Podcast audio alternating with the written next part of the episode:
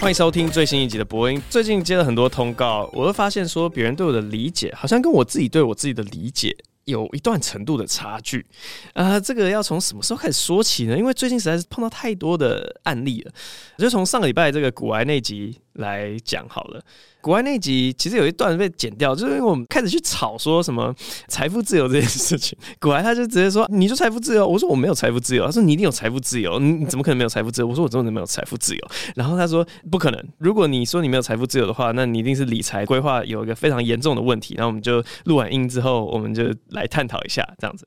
然后后来我就把我每个月的开销数字讲给他听，以及我的总资产然后我说究竟是我消费太高，然后符合你所说的收入增加，物欲什么什么鬼也会增加，还是你高估了我的收入这样？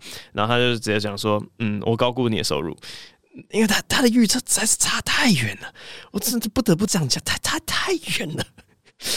他就说，我以为你有破亿，然后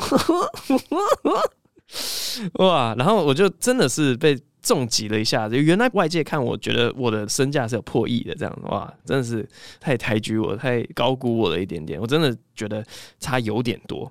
就古癌这件事情，再加上最近的一些通告，让我觉得大家对我的理解似乎跟我自己对自己的理解偏差的有点严重。那我也不太知道是谁对谁的理解有错啦，我说不定我自己很不了解自己嘛，对不对？我的那个后设认知非常的烂嘛，这是有可能的。好，可是我就讲几个例子。第一个例子是礼拜一的时候你们听到的话就是上个礼拜一有开一个狗屎写手预热直播，然后基本上就是让大家去猜说第二季、第三季哪些笑话是谁写的这样，然后就发现说只要这个笑话非常恶劣的在攻击某个人，大家都觉得是我写的。我真的觉得蛮困惑的原来大家是这样子看我的非常喜欢往外攻击这样子，然后反正最后答案揭晓几乎都不是我嘛，还是只是因为这些写手里面我的知名度比较高，所以大家就有一个惯性会去猜我这样，我也不知道原因是什么这样子。但是在那个直播里面就稍微有点了解说，哦，原来我们的观众是这样子来看我的。除了这个之外，因为那个东西是有标准答案的嘛，可是有些东西是没标准答案，就好比说最近接的好几个通告，有一个是我在录一个科普节目，叫做《基因启示》，然后我不知道它什么时候会上，但是反正就是跟基因有关，觉得蛮酷的，刚好跟我以前学的也有点关联，有没有 CRISPR-Cas9 一个基因编辑有没有反正他在里面就会写一些让我讲出一些极度自大张狂的话，像什么哦，像我又帅又聪明，就这种类型的话啦。然后我看了我就觉得说就是很不太想讲，但你要让我这样讲，我就这样讲吧，对吧？反正我就是拿钱办事嘛。然后除了这个科普节目之外呢，又有另外一个案子是跟 YouTube 那边的一个活动，一个现场主持，然后他们给我的一个方向，也就是说要一直不断的拉回自己说，哦，像我这么完美的一个代表，反正就是他们有很多广告商啊、厂商的一些经验分享，然后每个经验分享完之后，我总是要拉回到自己身上，然后说，哦，对对对，这个讲得真好，像我就是个成功的案例，这种类型的话，我就跟我们的窗口讲说，你可能要跟对方讲说，我这个会有非常大程度的修改，因为我觉得这样子实在是很讨人厌，就是去人家的场合，然后完全没有在服务观众。底下做的应该都是会是一些广告商，但是台上的这个主持人呢，就时时刻刻只想到自己，我觉得非常非常的讨人厌，我会大改这个词。然后我才突然开始意识到说，原来大家真的就是这样子看我，大家就觉得我是一个收入很高，然后随时只想到自己，非常臭屁的一个人。可是我就真的不这样认为啊。好啦，我不了解自己，好不好？但是我真的不觉得我会时时刻刻这样讲，你们会看到，然后有这种印象，我觉得多半原因也是因为一直以来啊，什么叶秀的写手，大家就真的很爱写这种类型的词让我去讲，然后过往的自己呢，也不太知道要珍惜羽毛这件事，别人写什么我就讲什么，好像现在也是，好，反正就一直不懂得珍惜羽毛，我就讲，然后讲久了之后，大家就觉得我真性是这个样子。我向来就不觉得说学历这种东西根本没有什么好拿来说嘴的，可是别人总是会希望我拿这个东西来说嘴。如果你有看到一个什么哈佛管理学这个 podcast 的话，我在这个 podcast 最一开始那个主持人也是那样介绍我出场，然后我就说我觉得一个人如果毕业已经10年了，然后你还只能拿他的学历来说嘴，就代表说他毕业之后一无所成。然后主持人可能有吓到，因为我相信他只是很想要快速的带过一个介绍词，这样他也没有真心想要去讲学历什么鬼的。不知道为什么学历总是给人一种很高傲的感觉，即便只是平铺直叙的讲出来，都好像有点在炫耀。然后这个是我之前也有小困惑的一个点，就假如说你跑100公尺，大家都知道说大概可以跑12秒，大概可以跑13秒、14秒这样子。那你如果知道别人是12秒，然后自己是14秒，那跑步快的那个人大概就可以很客观的讲说，我跑步应该是比那个人快。可是这都不带有任何自傲的成分在。但不知道为什么，只要是扯到大脑这个东西，我觉得记忆力大概也有一个客观衡量的数据，或者反应速度，大概就是我们考试的那些东西，或者考试以外的东西，你可以有一些指标，让你知道说你的认知能力跟别人比起来，大概就是运算速度快一点点。可是我觉得那跟跑步一样，就是没有任何自傲的成分在啊。但我这样形容自己的时候，我是不觉得我自己很高啊，可是别人听起来就会觉得我很高啊。啊，我觉得那就是你的自卑心态在作祟。没有啦，没有，没事没事。好，之前的确是有一次，我自己完全察觉不到我有任何高傲的成分，或是任何耍聪明的成分。但是我老婆就跟我讲说：“你这听起来就很讨厌。”你知道是这个播音的哪一集吗？是在讲后舍笑话的那一集。后舍笑话那一集，我就说：“啊，这个哪里高傲啊？”我大概可以理解说你说这太学术了，但是我觉得我就是在分析一个东西啊，然后跟我自己一点关联都没有。为什么你听了会觉得我好像觉得自己很聪明，我好像很高傲？然后我老婆就说：“不知道，反正别人听起来就是会觉得你以为你很聪明。”然后我说：“啊，但为什么？”然后说：“你讲话的方式。”我说：“但这个内容，”他说：“跟内容无关，别人讲一样的内容，别人就不会觉得很高傲。”但是你讲这个同样的内容，别人就会觉得你很高傲，然后就真的是满头问号。好，然后讲到昨天的一个通告，昨天又在拍另外一个广告这样子，然后那个广告的词呢，他就是要我很刻意的去尴尬，这样他说：“哦，你就转过来，然后你就做一个尴尬的表情，然后再开始往前走。”我就演嘛，然后演完之后他说：“啊，你这个尴尬好像不是你平常的那个尴尬。”然后我说：“你如果要我平常的尴尬的话，你就叫我耍帅就好了，因为我平常没有在刻意。”我是很自然的样子，大家就觉得尴尬。然后他说：“好，那你就做回平常的自己。”然后我就做平常的自己。他说：“哦，对，这样子就很好，这样子就很尴尬。”然后我说：“干你娘！”啊，真的是好无助哎！我记得我有问过一个，应该是廖文强吧，我们一直在录那首歌的时候，长大的生活就是闲聊，然后聊到说到底为什么大家都说很尴尬什么的，因为大家跟我聊天之后就会发现，好像没有大家觉得那么尴尬。为什么大家都会说我尴尬？然后廖文强就很快速的给出一个答案，就显然他是有思考过这件事情的。他说：“哦，很简单啊，因为就是你笑的时候，你的那个笑的那个肌肉，它揪在那边，然后只有单边，然后大家看那个样子就会觉得你很尴尬，但你大概就是脸长这个样子。”然后就好，我大概这一辈子就是这个样子，算了，原罪了，好不好？原罪，我就是一个收入又高，然后又觉得自己很聪明又尴尬的一个人。原罪。那今天有点想要把两个主题啦融合成一个主题，一个是别人看我可能跟我自己对自己的理解有点不一样，接下来会去讲另外一个主题，然后最后把它结合起来。接下来第二个主题要稍微去回应一下上个礼拜我很敷衍的一个 Q&A， 有一题在问说脱口秀或者是辩论哪一个更能回应世界，是一个辩论的议题这样子。我这礼拜去听了，然后我听完的感想是这两位辩手好像不太了解喜剧，真的，就我最直觉的反应就是，他们好像把重点全部拉去辩论上面，辩论的缺陷在哪里？然后关于所谓脱口秀啊或者喜剧，琢磨的相对少一点，或者说我个人感觉是一个很浅层的认识这样。因为假如说找我去辩这一题的话，我一定就会直接跟你切入我们前几个礼拜在讲的笑话前提啊，到底为什么一个人听了一个笑话会笑，跟笑话前提有关。那如果笑话的前提是你必须本来就认同你才笑得出来的话，当这个笑话造成效果的时候，你其实没有在改变这个世界，你只是就像一个镜子，一个照妖镜，一些本来被掩盖起来的这个世界的本质，你用照妖镜把它反映出来而已，但是你并没有改变什么。就是你知道吗，我对喜剧的认知我是这样去切入，但我在整个辩论里面我也没有听到这样子的观点，可能就是没有从事过这一行，没有办法体会到这一点吧。但如果我真的要给出这一题的答案的话，我倒觉得辩论还比较有机会改变这个世界一点点，因为我的想法就是这样子嘛，笑话它只能去当照妖镜而已。我觉得无论是夜夜秀，你觉得可以让你思考，或是我过往表演的单口，你觉得可以让你思考，这些东西的思考点，我几乎可以保证不是在笑点上面。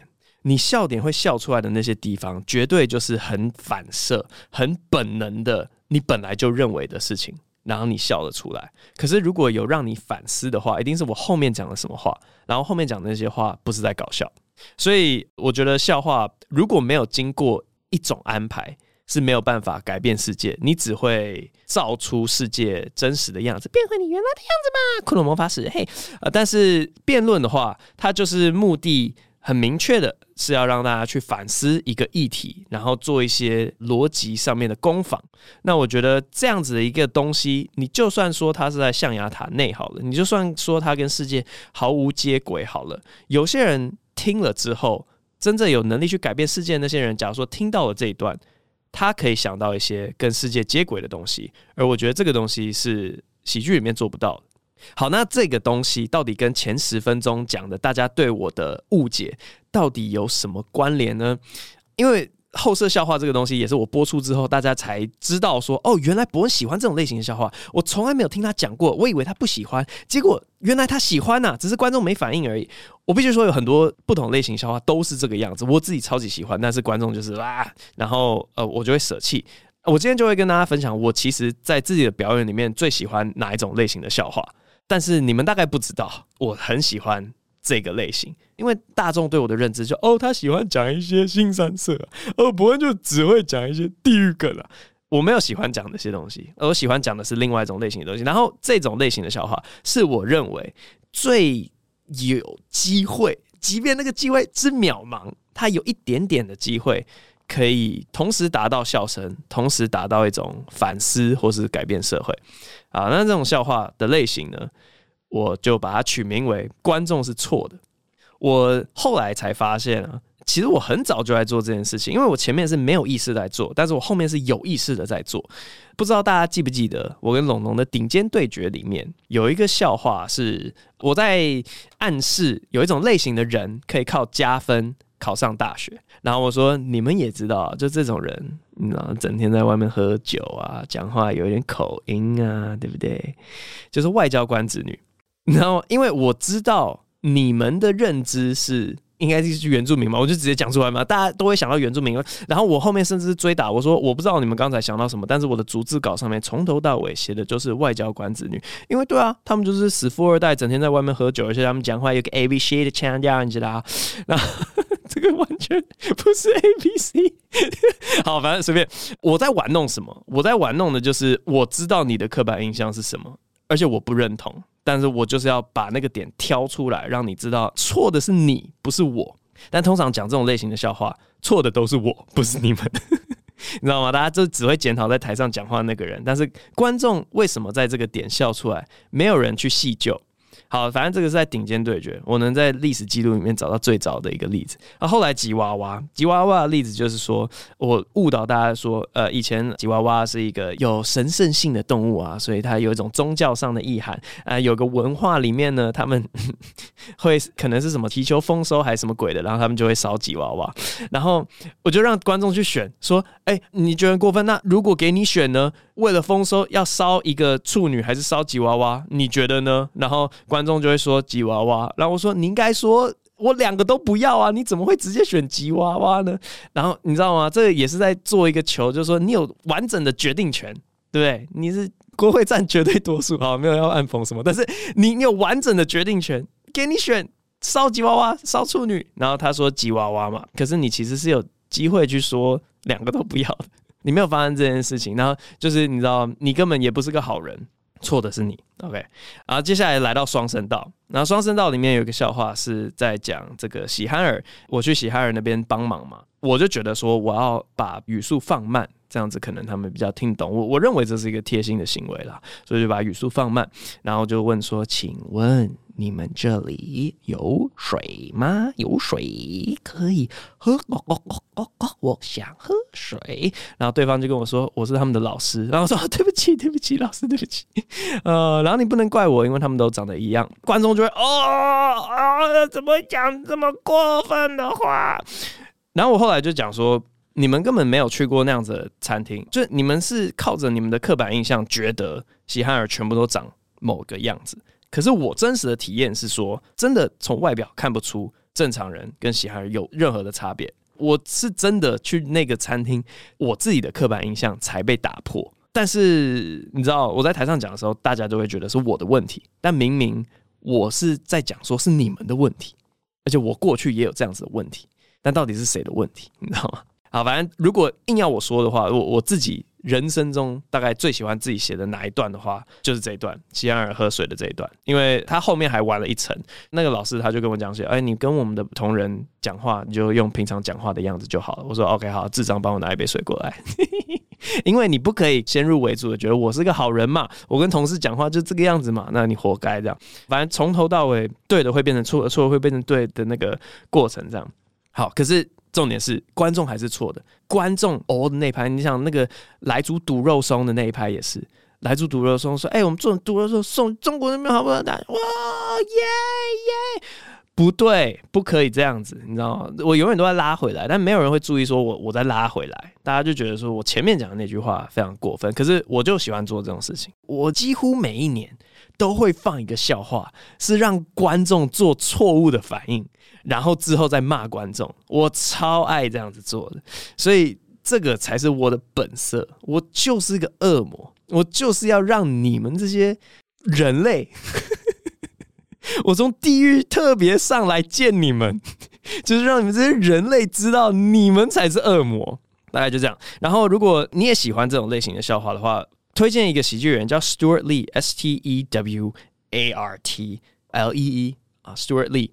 并不是华人哈，这个是一个英国人，他的笑话里面就非常常去骂观众，然后说观众才是错的，来引发一些笑点。如果你更深一层，想要去看别人分析Stewart Lee 的话，网络上的确有个影片叫做 Stewart Lee The Audience is the Problem。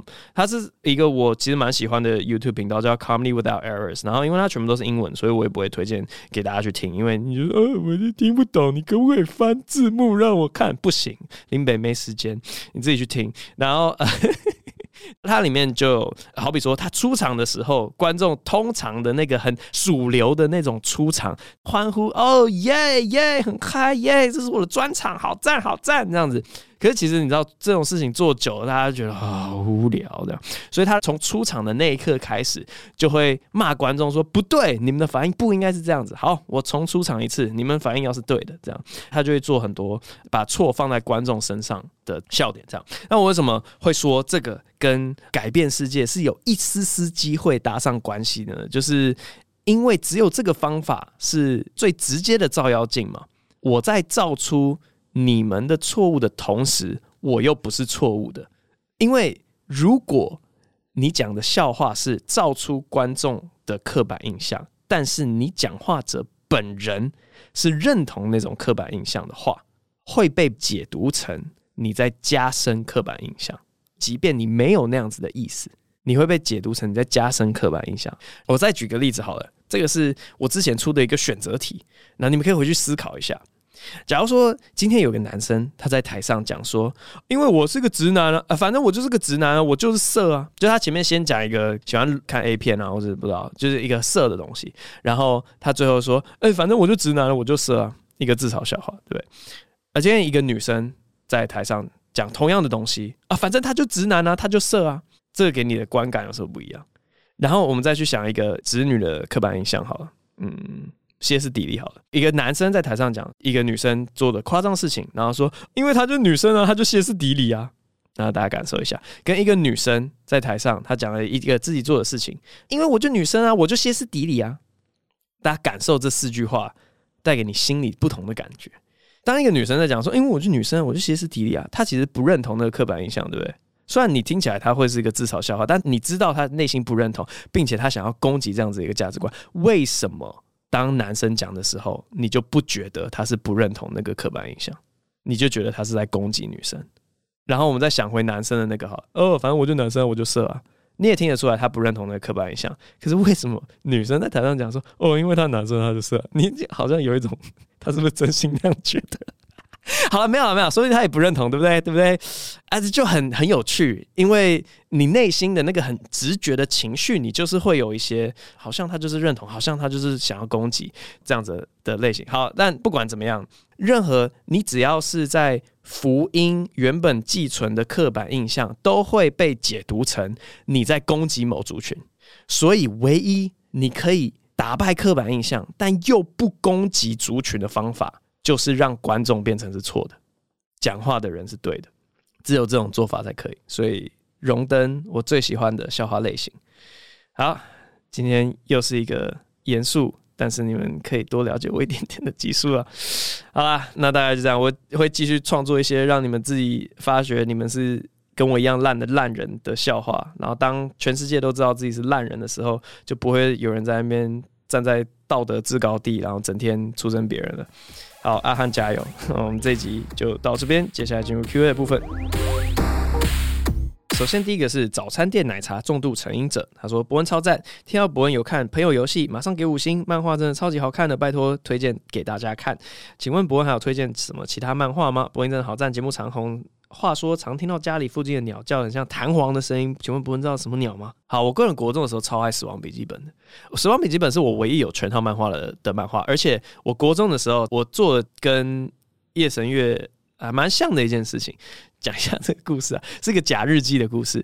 就是因为我就觉得国中的时候那个老师跟我妈管我管太严了，所以我就开始写日记。一般的国中生写日记，他们就是想写日记。我写日记是有一个目的，是要让这些大人不要烦我。好，所以我就一开始写正常的日记。然后呢，我在日记里面放一些检查点，去检查说根据妈妈还有老师的反应，妈妈有没有在偷看我日记，然后有没有在讲给我老师听。我会放一些小检查点这样，然后这些检查点是一些内心的想法，或者我最近的一些盘算。然后检查点全部都 check 之后，就 OK 好，妈妈的确有在看日记，老师的确有听妈妈转述日记。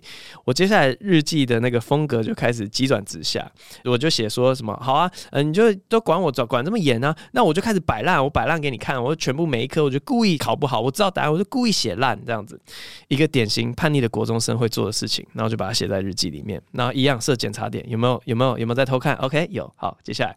故意在生活中真的考烂了好一阵子之后呢，我日记里面要开始写说，奇怪，我最近明明没有在故意摆烂了，为什么成绩还是起不来呢？我是不是过去这段期间我没有认真读书，让我真的跟不上大家了？开始有些内心的怎么办？我是不是真的就是这么的烂？这样子写，然后在日常生活中还继续故意考烂。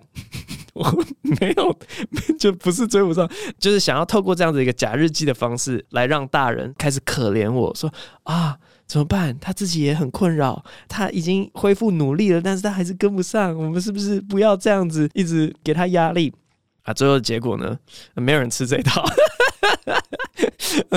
但是这样子的一个小心机，然后我觉得跟夜神月那个时候一些什么薯片啊，然后在里面写什么东西，然后放假线索让 L 去追的那个整个思考逻辑是蛮像。好，反正我国中很喜欢死亡笔记本，这样推荐给大家，如果没有看过的话。然后弹簧声音我真的不知道，咚悠悠，你说这样咚悠悠，有鸟是这样，咚悠悠，还是那太卡通了，不知道什么鸟。好，不好意思，我再去查一查。好，下一位 KYNGCHH， 语文天才会说台语吗？我从第一集就开始听，上一集有一个问题，关于语言的问题，我一直在想，博恩会中英文，后来又学了法文，日文是看动漫学的，这些都比台语难耶。我自己是看连续剧学台语的，自认为有一点语言天分，看了一段时间就会了。想问博恩有没有考虑花时间学台语呢？台语真的没有很难啦。其实说实在的，我觉得我的台语程度应该是跟法文差不多哦，我真的觉得差不多哦，只是大家对我的台语期待比法语的期待高很多。你说看连续剧学台语嘛？哎，我也是会讲一些什么暗时八点，对不对？什么欢迎收看大话新闻，我不知道啊，就是欢迎啊，你安尼看，就是电视里面出现的台语，好像也是跟日文一样，会偶尔知道一些东西。然后我阿嬷，就是我妈妈的妈妈，都是跟我讲台语，我全都听不懂，但是我听得出来哪些是问句，然后我就会回她说，嗯，知呢。我不知道他到底是问是非题、填充题，然后我也不知道我是不是真的知道那题的答案。但是他不管，我只要听到一个疑问语气，我就说嗯，在呢。我阿妈大概觉得我是智障，可是他就不觉得我不会台语。我阿妈真的一直觉得我会台语，害我很困扰。然后上礼拜我表姐的婚礼，然后我阿妈就讲一个什么 hip show 还什么鬼的，然后说这什么东西啊、哦？照相 hip show。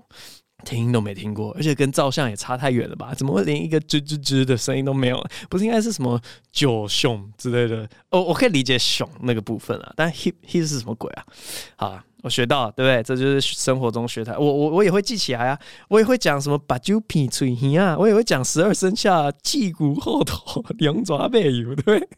我其实会讲，我只在演个角色，你们不知道，看戏也是傻子，演戏也是疯子，你都被我骗了。我台语其实超烂邓，没人知，拢点啊，我不知道。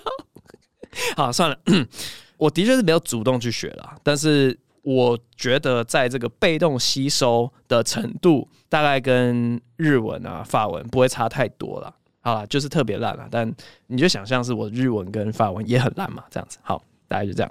下一题 ，Ruth Lee 人生真谛哇？请问伯恩，你觉得那些法师和尚在寺庙里念经打坐就能领悟人生道理是真的吗？如果想要体悟世间道理，不是应该要尝尽人生百态、凡尘俗世才对吗？其实我觉得蛮有道理的，我没有想过这个问题，但是应该是对我。跟佛道没有那么熟，因为大家知道基督教，我跟基督徒的关系很好嘛。反正以前基督徒就很喜欢讲说，不管是这个世界上任何的苦难，耶稣都会了解这样子。他了解你，在意你的感受，对不对？我现在就会觉得，耶稣有没有养过小孩？他哪知道每天5点起床，然后每天9点又要出门上班，然后每天回家睡不到2-3个小时又要被叫起来。他最好是了解。好。对啊，的确会像这个问题一样去质疑说啊，你没有尝过人生的百态，你怎么会了解呢？所以我可以理解这个问题的由来。那如果要比较恶意解读的话，就会说，因为他们这样子会比较有成就感，因为你就是没有思考过人生的那一面，所以当你一个人在山里面修行，然后你觉得啊、哦，对，我都理解了。其实是你理解了你所有看过的部分，你没看过的部分你还没理解，所以如果你再去人世间晃一晃，你回来再打坐一次，你就有更高深的理解啊！我的确没有想过这一题，随便想的想法是这样，大概又要得罪一批出家人啊！算了，出家人应该不会听我 podcast。好，下一个，我也有精灵耳。直接讲精灵耳还是有点被羞辱感觉。好，我也有精灵耳。人们只愿意相信自己所相信的。伯恩认同标题这句话吗？有些时候跟朋友有些争执，但就算和对方讲开了之后，内心还是无法接受对方给的解释，会认为对方在找借口。好奇这究竟是我自己的问题，还是其实他人也有类似的情况呢？另外想问伯恩，有机会能邀请老婆上 podcast 聊天吗？好奇你们相处模式。OK。对啊，我超级认同的。然后我认同到在双声道的表演里面，我就有讲过这件事情。我坐在自己阿公失智的段子里面，就失智的人，他们通常你跟他讲过什么东西，之后就忘了，对不对？然后我就观察到一件事情是，我有时候讲一些东西，他之后会记得，然后那些东西就好巧不巧，就是他本来就想要相信的东西。怎么会这样呢？到失智的程度都是这样欸，人类怎么会这样子呢？就只愿意相信自己本来就想要相信的东西。我觉得这是非常非常真实的一句话啊。然后老婆的相处模式的话，我有问过她想不想上 podcast 跟我聊天，她说不要，她要一直不露脸，一直不露出声音，一直到我过气为止。然后她就是一直在观察，她说你现在还行啦，还撑得下去啦，所以我现在不露脸。等你没招出的时候，我们再露脸，我们再开始公布小孩各种。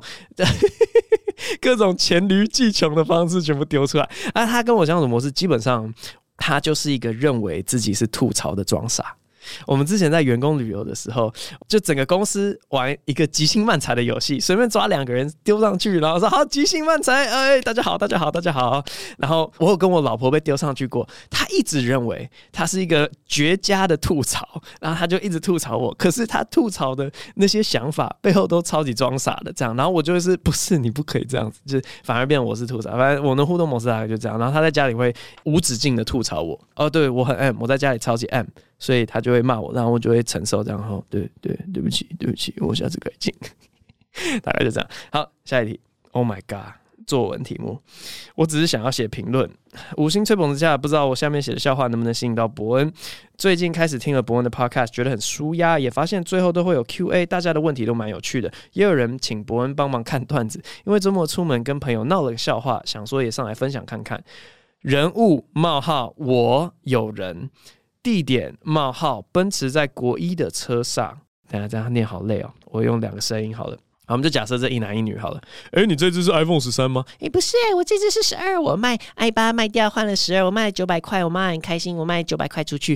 是900块人民币吗？挂号，我会问是人民币，是因为朋友刚好从中国回台湾工作。这样台币是多少？9×4=132吧。9×4=32，哎，怎么怪怪？靠背啦，9×4=36啦，8×4才是32啦，哈哈哈哈！搭配不好意思手势，还拍了一下我肩膀。靠背哦，我就想说9×4怎么会是32？我下次玻璃窗要贴巨在笨蛋，然后手按在玻璃窗示意要贴贴纸上去。括号，两人笑成一团，哇，这个舞台指示很明确，两人笑成一团，哈哈哈哈，好。后来，如果我再早一点卖，我可以卖到1200，哎，真的有亏到啊，应该要早点卖掉才对。哦，是哦，那这样是亏多少？3000。3000？怎么可能？我刚说卖1200，只少300而已。我下车，你自己开回去。我们两个都是笨蛋了。挂号，两个人又笑成一团。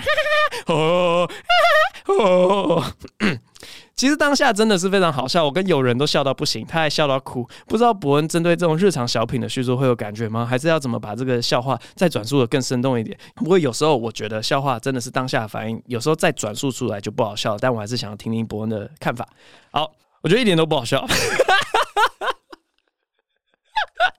不要再写这种剧本类型的留言了，真的是好累。但是我可以知道为什么你转述之后都不好笑，因为别人就不知道你朋友是谁嘛，个性是什么，背景知识太多了。就算你想要交代这种背景知识，它的深刻程度一定也不会比认识本人来的好笑。这个比较类似，就是以前 PTT 上面有分 joke 版跟笨版，就 stupid club 版。我觉得这是笨版会出现的文章，但它绝对不是 joke 版会出现的文章。为什么？因为它没有反转。我自己觉得，它的逻辑就全部都是顺着下来这样子，它顶多是一个有趣的故事分享。另外一个原因就是，你选择重现的方式也可以不一样。就好比说刚才这一段，大家可能听我念会觉得智障的，可能也笑得出来，那是因为用了一个短句的方式在表演，而不是单口的方式。你如果是用一个类似单口跟其他的朋友转述这段故事的话，我觉得不会那么好笑。但是如果你可以想象它是一个黑人二人组的短剧，或乔师傅的短剧，然后演这个剧情，可能相对好一点。所以转述的方式、表演方式的差别也是会有影响这样子。下一个客家小宇宙，很赞的节目，必须给推。你好，伯恩，我实在很喜欢你的表演，让我好奇，伯恩有没有人生中最后悔想回到过去改变的一件事情？如果可以选择一个超能力，会想要哪一个呢？最后祝伯恩未来顺心。好，感谢你。最想要回到过去改变的一件事情，我想要回到替代役那个时代的我。那个时候呢，在神魔之塔上面氪了很多金。每个月买月卡，我想要在他按下那个付钱的那个，那时候还是指纹解锁的时候，说不行，以后不会再玩这个游戏了，不可以氪金。哇，那我现在的话啊，说不定就能财富自由了呢。我就是把我的全家身家都败光在这个手游上面。真的有些冲动消费啦，真的后来买都觉得哇怎么会买这个东西呢？这样好哦，对，还有讲到这个，我的以太币啊，我是在虚拟货币根本大家都不知道这是什么东西的时候，因为在台湾吧，我为了要写一个虚拟货币相关的节目，去了解虚拟货币，然后我以太币是在不到台币5000块的时候买的。然后我曾经手握8颗以太币，全部成本都超低的，但是现在我虚拟货币还是没有赚钱，因为中间真的是智障，每次在那边大逃杀，我就说哦赶快卖出，每次涨回去哦那我要买回来，然后就这样子一直把自己的资产弄到可能是原本的1/10、1/20，哦有够笨，好险那个时候本金不大，不然真的是有够呕的。如果那个时候真的直接 all in， 哇我的以太币想到我就好痛苦，这一些投资失败啦，我觉得。要回到过去，唯一要改变的事情就是投资失败的东西。然后，这样仔细想的话，就很简单了。回去，任何有一个超大本金的时代，然后就跟你说，你就这个时候你就 all in 那个标股，对不对？天国一挥，给它买下去。哇，要是有穿越时空能力，该有多好！所以最想要的超能力，我觉得就是穿越时空啦，完全毫无悬念，没有任何其他超能力能够比得上穿越时空，时间跟空间都是。下一个超大鱈鱼堡。你说的是比目鱼堡吧？好，上一次看到 Jim 在林森北乱过马路的 Leo 乱过马路，你说闯红灯的意思吗？想问伯恩怎么处理感情问题的，因为我是一个很理性的人，所以处理问题会进入一个辩论模式，开始用自己的想法、准则、原则来反驳我觉得其他人的不合理，没有带着逻辑的想法沟通。我跟伯恩一样，觉得把情绪先放在一旁，处理掉事情的根本，情绪就会自然不见，但显然不是所有人都有办法做到。明明也可以先处理情绪再来讨论，却带着情绪来处理问题。再说我也应该要多带点感情，应该是每个人处理方式都不一样，要尊重彼此吧。我真的无法认同这种硬尬在我身上莫须有的罪名。处理感情问题就是没有在处理啊，把情绪先摆在一边，把会引起你情绪的事情解决掉，回去要接情绪回家的时候才发现，情绪怎么不见了，怎么会这样子呢？所以然后你说其他人这样子的话怎么办呢？真的不知道啊，这好像就是一个千古的难题，要怎么处理别人的情绪哦？我觉得好像物质还是可以哈。你如果讨论东西是在一个舒舒服服的地方啦，你用各种东西啊、甜点啊、酒精啊，把它迷昏这样子，然后他就不会那么生气。然后呢，你就可以讨论事情。那刚好甜点吃完了，然后也变胖了，所以有另外一件事情可以生气。好，下一题5654328889765，一位热音社社长，然后是鼓手。伯恩安安你好，我是某校热音社社长。最近有一个人可能是新生，不知道要透过什么管道加入 LINE 社群的群组里面乱喷话，说自己是为了 rocker 精神，搭讪妹子的时候买这种有铆钉造型的胸罩给女生。一直在讲一些没有意义的言语，然后在群组里面直接言语攻击其他人，检举也没用。创办社群的不是我，是之前的社长，跟前社长讲了也不回讯息，我不知道该怎么办。请教伯恩，如果遇到疯狗，你会怎么去面对？括号虽然这个问题有点智障，请多多包涵，祝全家平安健康，谢谢。好，遇到疯狗就是快跑，真的，人生经验真的是诚心建议，遇到疯狗赶快跑。我不知道有没有分享过。以前我被告过妨碍名誉的事情，然后你知道所有人在不了解司法体系的时候，听到说啊你被告了，他们会直接说那你做什么事情？你怎么会是？你怎么会这样子搞到自己被告呢？会直觉未审先判，觉得是你的错，可是你根本就不知道说遇到疯子也是有可能被告。然后遇到疯子的时候，真的是不能用任何你在社会相处过的任何规矩来思考。遇到疯子就是要跑，赶快跑，跑越远越好，不要理他。然后最后一题 台